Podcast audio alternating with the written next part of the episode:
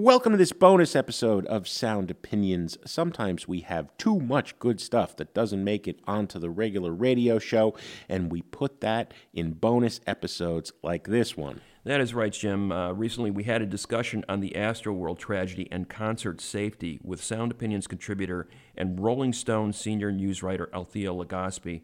In this part of the conversation, we're going to talk about our own personal concert horror stories of times where we felt unsafe. We'll get to that in just a minute. We're back. Let's jump into the conversation with Althea Legaspi all of us, uh, the three of us here, uh, lived through some harrowing incidents, right? And I want to discuss some of those amongst ourselves. What, Althea, have you ever feared for your safety and well-being at a concert? Uh, yes, and uh, one of the ones that springs to mind immediately was the Rage Against the Machine concert at, or festival at during Lollapalooza. Rage Against the Machine. I had that on my list too. August 2008 that's like the top one for me that just stands out. I, I remember feeling panicked in the crowd, and it took me I don't even know how long. It just felt like so many harrowing minutes to even get anywhere where I felt like I could get some breath. Meanwhile, I was seeing just bodies going over the barrier, um, the photo pit barrier. To do you remember this? It was yes. just and um and i i can't remember call who i was with but i know i was with a couple friends and we were just all trying to get actually to that side hill and get out. It, at that point i was like i can't.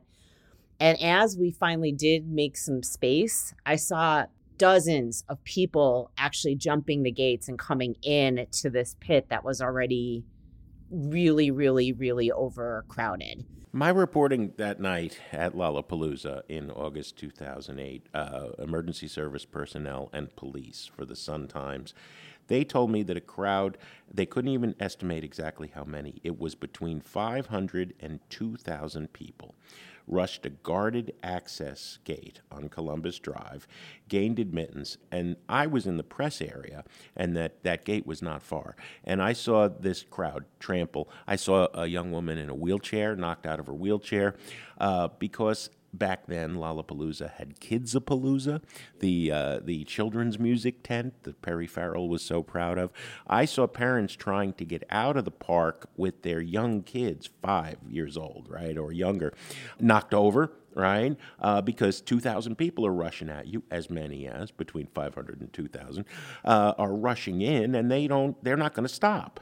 Right, and what infuriated me, Greg, you were there as well. Do you remember the press conference afterwards? Oh yeah, everybody passing the buck and you know saying it was somebody else's fault and well, you know, not, the, the, promoters C3 yeah. Presents, which yeah. are now part of Live Nation, were telling all of us saying, uh, who, w- were telling us we had not seen what we saw. Yeah, it, was, not as bad as uh, as people make it out to be. You know, yeah, what, what are you so upset about? It wasn't well, that bad. I mean, the situation with with Rage, not to pick on them, but I I was fully prepared for what happened in 2008 at Lollapalooza. I made it up the hill before it started because I knew it was going to go crazy. I don't know if you remember, Jim, but '97 they toured with Wu Tang Clan and yeah. they were playing amphitheaters, and that was out of control. That was like that was one of the scariest shows I've ever been at, and just in terms of feeling like I was trapped. You know, like you can't get out of this. Like if something goes just a little bit left here, I'm going to be smushed. And know? an amphitheater is the yeah. sort of venue we're talking about that is there 365 days a year. Well, they had reserved seating allegedly for the show. Uh, they had a little mosh pit in front, but pretty soon that was just chaos, and the security guards were overrun. The crowd slam, you know, slammed to the front of the stage, and it was just totally out of control.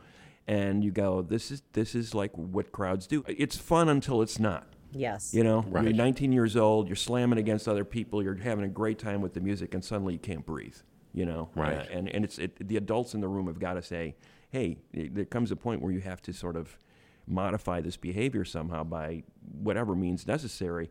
What about other war stories? Uh, you know, to that point of Travis Scott having some control, Greg, you and I have talked before about the Q101 Radio Jamboree 1999, where the offspring, one of the most boneheaded pop punk bands ever, did you tell the story? Well, I mean, they basically encourage people. Uh, Offspring was playing, and uh, the the lead singer Dexter Holland, I believe. Oh uh, yes, multiple degrees from college, right? Co- various colleges, and here this guy's is egging on the crowd to throw garbage at him. Uh, they throw garbage, of course, like you know, like they are told, and uh, but they're flinging garbage, and it's not kind of getting anywhere close to the stage. I'm in the second row up there. I'm standing right next to the handicapped um, section, you know, and those poor folks are getting rained on with bottles and uh, you know half-eaten hamburgers, and it's just an awful mess. And meanwhile, Holland exits the stage. This stuff is going on. Garbage is flying. People are getting hurt uh, because garbage is flying, and he takes zero responsibility for it. You know, here's a paragraph. idiot. Here's a paragraph from my review in 1999, which became a news story. This dangerous outburst continued for at least 10 minutes. I was hit in the head with a small plastic garbage can and a half full water bottle that sent my eyeglasses hurtling into the next row. A young boy next to me was clocked with a glass vodka bottle, and many around us suffered even harsher, potentially injurious blows.